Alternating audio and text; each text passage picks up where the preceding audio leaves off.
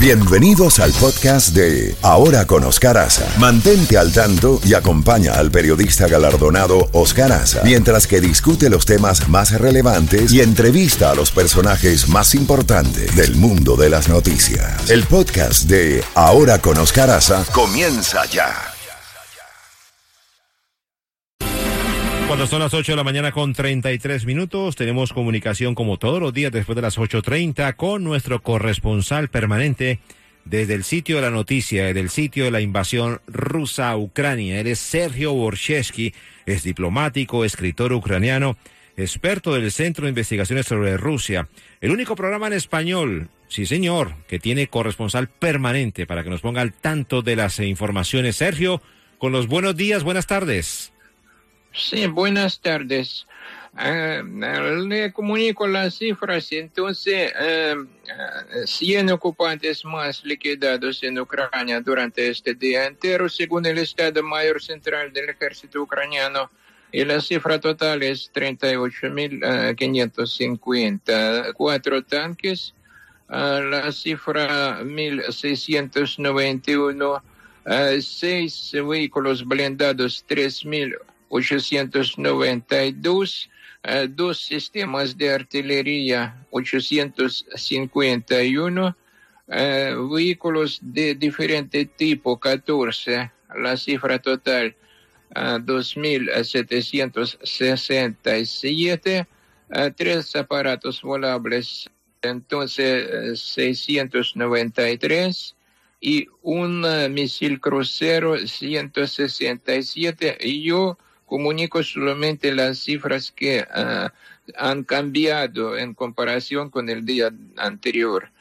Uh, quiero decir que según el uh, presidente de Ucrania, él compartió estas cifras ayer y son las cifras para el día de ayer. el ejército ucraniano liberó de ocupación rusa 1.028 poblaciones de, de, Ucrania. Sin embargo, 2.621 población todavía están ocupados. También quisiera decir acerca de, de un tema muy, muy interesante. Yo lo abarcaba alguna vez pasada, que en Rusia Uh, reclutan más a minorías nacionales, reclutan más uh, uh, no en Moscú, no en Petersburgo, sino en confines lejanos de, de Rusia, especialmente primero porque no, para que no habría rumores en grandes ciudades eh, primero, y segundo, parece que no les importan uh, tanto las uh, minorías nacionales como los mismos rusos de, de, de, las ciudades del centro de Rusia. Y en este sentido, quisiera decir que oposición chechena, Chechenia, -huh. hizo una declaración que ya se prepara a la lucha en Chechenia. Uh, otra cosa es que um, yo escribí un artículo hace como dos días uh, sobre la reunión que deben um, celebrar en la ciudad de Praga, la segunda reunión de representantes de los pueblos subyugados de Rusia, de diferentes pueblos. primer encuentro semejante tuvo lugar en Varsovia hace poco y ahora eh, esta semana deben celebrar el segundo uh, encuentro y eso significa que en Rusia ya empieza el movimiento de resistencia. Sí. Uh, claro que ba basado en, uh, en, la situación económica del país, también hay um, gente que está en contra de, de la guerra.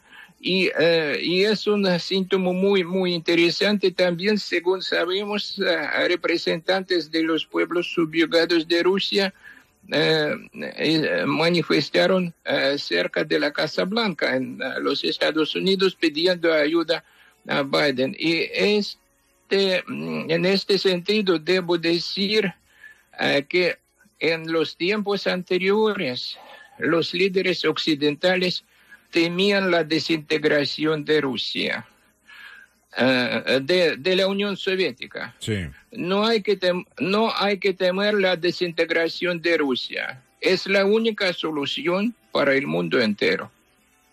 Uh, si aparezcan, si aparezcan uh, uh, las entidades, si aparezcan los estados normales, pequeños, sin armamentos estos terribles y sin pretensiones de, de, invadir a ningún otro país. mientras tanto, entre los crímenes de Rusia, Puedo nombrar um, también una cifra compartida hoy que 108 niños huérfanos mm. uh, ucranianos fueron transportados a Rusia y entregados a familias rusas. A propósito, eh, Sergio, le, lo voy a interrumpir sí. un minutico porque a propósito de esta noticia que usted acaba de dar, esta información, pues se encuentra aquí en territorio estadounidense la primera dama de Ucrania, se reunió con el secretario de Estado Anthony Blinken y Blinken le explicó que mmm, Estados Unidos está muy interesado en apoyar ese programa de apoyo de salud mental de los ucranianos afectados por el conflicto sí. con Rusia, ¿no? Sí, yo lo sé. Yo, lo sé, no, no sé cuál sería este programa, pero, sí, de eso se habla mucho ahora y también con uh, nuestros socios europeos uh, también. Uh, bueno, y la última cifra que puedo compartir es que, uh, según uh, los datos oficiales del Ministerio de Cultura de Ucrania, tenemos 163 objetos de patrimonio cultural destruidos por el ejército ruso. Increíble, increíble esta, esta noticia que nos está dando. Es, es, eso para, para, el día de ayer, eso las cifras eh, recientes. Ahora, Putin está admitiendo, Sergio, de que Rusia está enfrentando problemas colosales por las sanciones internacionales tras la invasión, ¿no? Putin está admitiendo, pero sigue ahí. Uh, bueno, eh, ahora está en, eh, con su eh, cómplice iraní, parece. Ya, ya, ya está en Teherán. En Teherán, y, correcto. Cu y, y, cuando yo hablo acerca de que la, solamente la desintegración de Rusia puede salvar al mundo. Yo entiendo que eh, Rusia, o mejor decir la Unión Soviética y después Rusia como uh, su heredora, eh, eh, engendró a todos estos regímenes, tanto de Corea del Norte como iraní, como de Siria, como en algunos países latinoamericanos. Todo, to, todo este fenómeno Uh, está basado en, en, la Unión Soviética. La Unión Soviética apoyaba primero sí. a los partidos comunistas y a los movimientos diferentes en diferentes países, mm, cambiando gobiernos. Es la tradición soviética y el régimen actual de Rusia solamente sigue esta misma línea. Y lo más importante, que nunca tendrán ningún gobierno que sería otro. Imagínese.